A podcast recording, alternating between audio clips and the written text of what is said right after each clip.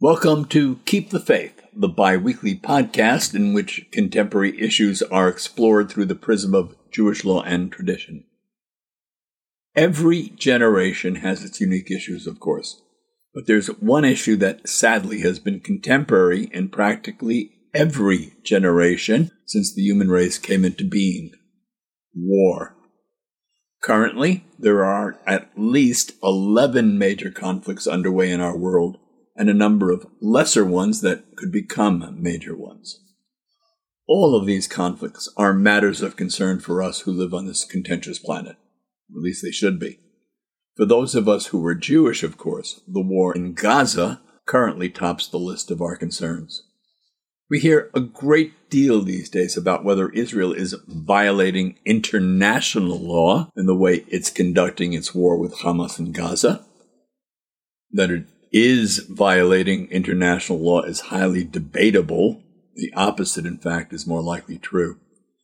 Given that Israel is the Jewish state, though, a fair question is whether Israel is also violating Jewish law in this war. Judaism, after all, values life above almost everything else. The laws of Pikuach Nefesh and its companion Shfichut Damim the saving of a life and the needless shedding of innocent blood are black letter Torah law. Even the mere possibility of life being in danger is a sufficiently valid reason for violating most of the Torah's rules. Yet, despite its overarching concern for the sanctity of life, the Torah also provides rules for how wars are to be fought and even commands that some wars must be fought. So, the topic for this week is how the Torah, which so values the preservation of life, can not only justify war, but actually command us to fight certain wars. The enormity of taking a life is a running theme throughout the Torah, almost from its very beginning.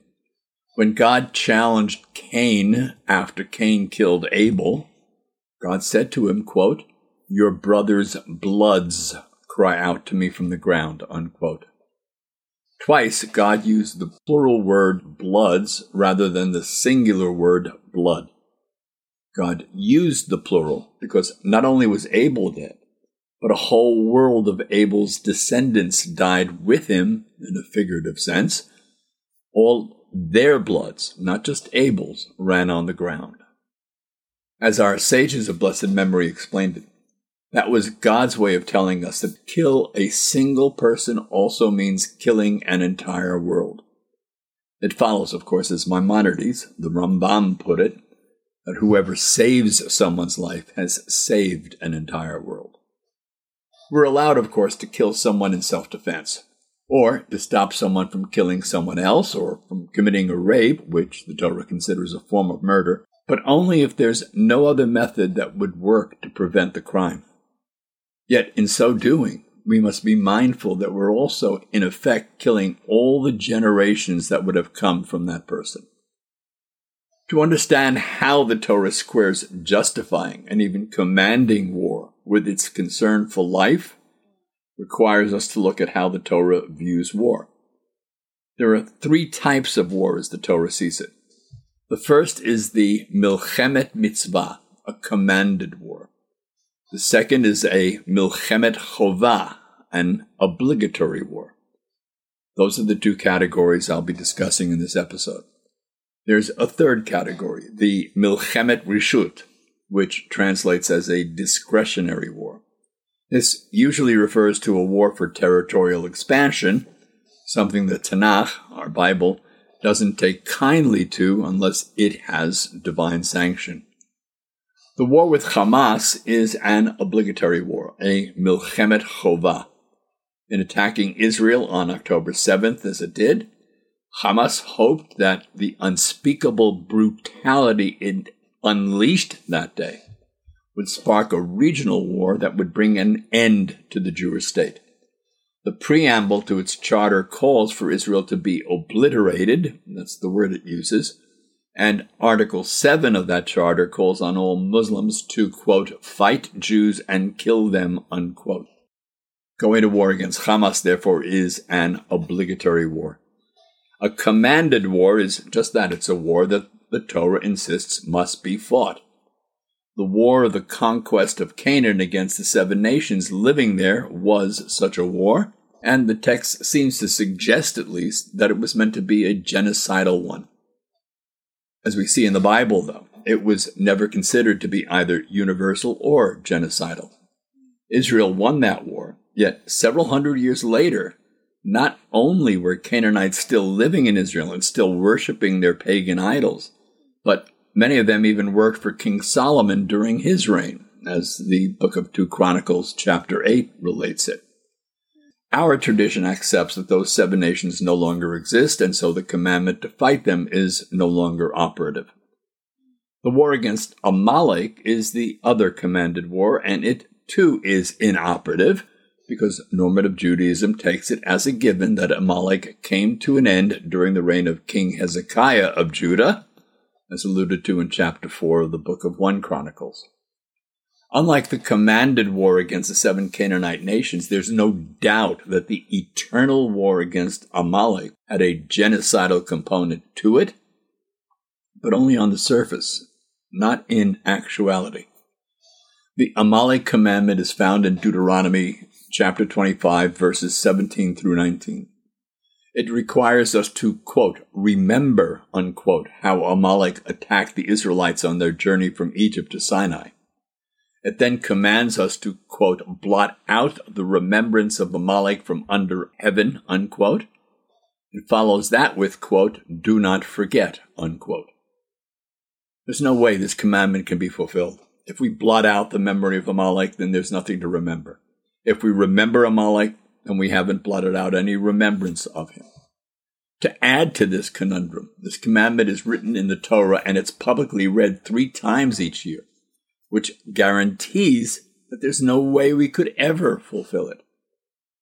The Torah worded this commandment very deliberately. It understands that there's always going to be an enemy so vicious and so evil that we'd want to completely destroy everyone and everything relating to him. The Torah wanted to buy time to allow for cooler heads to prevail before the battle was to begin, having to study this commandment to reconcile its unreconcilable contradictions was the Torah's way of doing that. In any case, the Canaanite nations are gone, Amalek is gone, and there no longer is such a thing as a commanded war. The rules for the obligatory war are primarily found in the first 18 verses of chapter 20 of the book of Deuteronomy. It begins by telling us that when Israel goes into battle against its enemies, a priest addresses the troops and assures them that, quote, the Lord your God goes with you to fight for you against your enemies to save you, unquote. Next come the officers. They're commanded to send home anyone who, for example, just built a new house but hasn't yet lived in it, or who just planted a vineyard that hasn't yet provided its fruit, or who just married, or who's just fearful and faint hearted. It continues by commanding that, quote, when you approach a city to lay siege to it, you must first offer peace to it, unquote. That's not possible in a war with Hamas. Article 13 of its charter rejects, quote, so called peaceful solutions and international conferences, unquote. It calls them, quote, a waste of time and exercise in futility, unquote. Article 32 says that even attempting to make peace with Israel is an act of, quote, high treason and cursed be he who perpetrates such an act, unquote. So offering Hamas peace before going to war against it is not even on the table. Hamas clearly made war against Israel. Israel thus is obligated to carry that war back to Hamas. There's more, however. The Torah insists that all wars must be fought ethically, as difficult as that may be. Let's return to Deuteronomy chapter 20. Verses 19 and 20 are significant even if they don't sound like it at first. Quote, When you wage war against a city, you must not destroy its food bearing trees, for are the trees of the field like people who are able to retreat from before you into a besieged city? Only trees that you know do not yield food may be destroyed. They may be cut down by you, and then only for constructing siege machinery to use against the city. Unquote. You've heard me mention that text in podcasts regarding environmental issues. These verses created the category of law known as Bal Tashchit, do not destroy, often referred to as wanton destruction. Reading between the lines, the real prohibition in those two verses is against destroying anything of use to humankind, to the other creatures on this planet, and even to anything else that depends on such things. A 14th century rabbi, Aharon Halevi of Barcelona, bluntly stated that, quote, not even a grain of mustard, unquote, may be destroyed for no halachically lawful reason. The Talmud tells us that Baltashchit prohibits burning fuels of any kind with abandon, neither non replenishing fossil fuels nor naturally replenishing plant based ones. It also requires us to protect against pollution of every kind, including odor pollution and noise pollution. These laws were created 2,000 and 3,000 years ago, and they evolved from the Torah's rules of war. That in itself puts do not destroy, Bal Tashchit, firmly in the forefront of how wars must be fought. For one thing, it didn't give the ancient Israelites the right to level the enemy's cities to the ground, and it still doesn't allow that today. And certainly, if you can't even destroy a single mustard seed for no good reason, it follows that anything that has productive use, even if it's just productive use for the enemy, must be spared if at all possible. Obviously, if an enemy uses civilian facilities such as hospitals and schools and such, those facilities are subject to attack under Torah law and even under international law, no matter how many talking heads say otherwise. As long as there's no other option, and a serious effort is made to at least try to minimize damage to civilians and infrastructure. There certainly is no license to level buildings and other facilities that aren't being used by the enemy in an offensive way. That goes double when it comes to taking innocent lives. To kill an innocent person, someone who doesn't pose a threat, is murder, because that violates the laws of shfichut damim, the needless shedding of blood. In the case of innocent people being used as human shields, obviously some innocent lives will be lost, but the guilt for their deaths falls on the enemy who used them as such. In this war, the guilt for those deaths belonged to Hamas. But that's where the killing of innocent people living in enemy territory must stop. There's never an excuse for using rape as a weapon of war, something Hamas is clearly guilty of, and it's not alone. According to a 2008 UN study, between 60% and 80% of women and girls are raped or sexually abused during any armed conflict.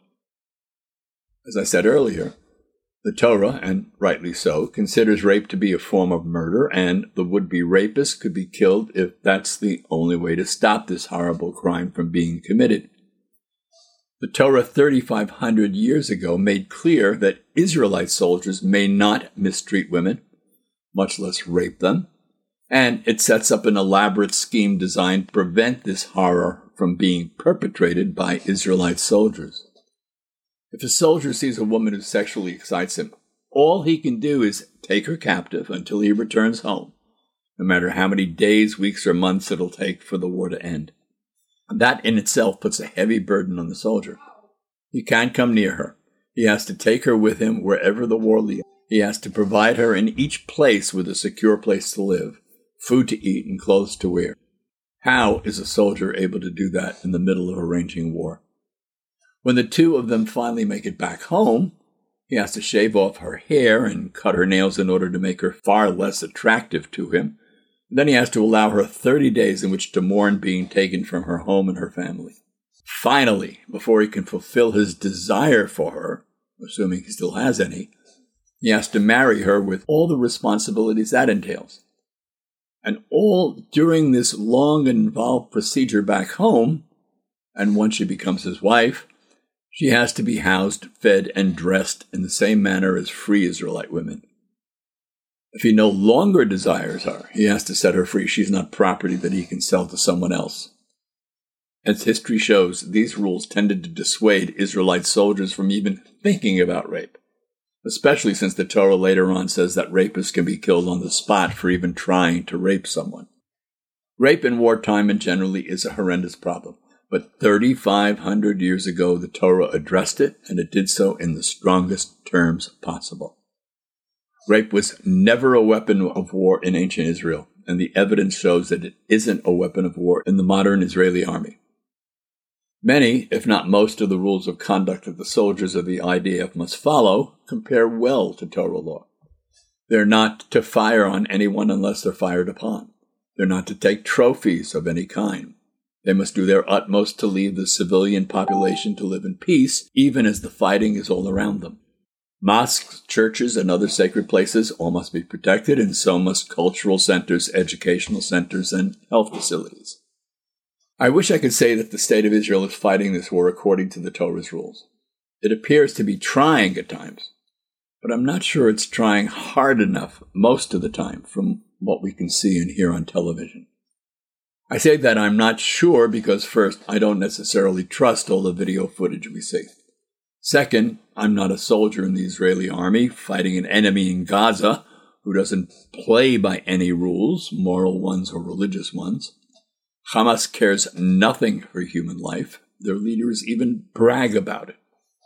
On October 24th, Hamas political bureau member Ghazi Hamad said this on Lebanese TV, quote, We are proud to sacrifice martyrs, unquote. By the martyrs, he said Hamas is prepared to sacrifice. He meant the civilians living in Gaza, not Hamas's leaders or fighters. Hamas's leaders admit that they prefer to build tunnels to protect themselves, not to protect the people of Gaza. Another Hamas political bureau member, Musa Abu Marzouk, made that clear during a Russian TV interview on October 27th. The nearly 311 miles of tunnels Hamas has built in Gaza, he said without even a trace of shame, are meant only to protect Hamas's fighters and leadership. Protecting the civilians in Gaza, Abu Marzouk said, quote, is the responsibility of the United Nations, unquote. I doubt that it's possible to fight a truly moral and ethical war with an immoral and unethical enemy like Hamas. But the IDF's soldiers have to try as hard as they can to target the Hamas fighters, not the civilians behind whom those fighters are hiding. Shame on them and shame on us if they don't try to do so. This is Rabbi Shammai Engelmayer. I hope you come back for my next podcast, and I'd like to hear what you have to say about this or my other podcasts. Go to www.shammai.org, www.shammai.org, and email me, please. If you don't get the Jewish Standard but want to read my columns, go to the columns page of my website my latest column focuses on how some important groups of Muslim clerics ruled months before October 7th that Hamas is a criminal enterprise, does not represent Islam, and Muslims are forbidden to support it.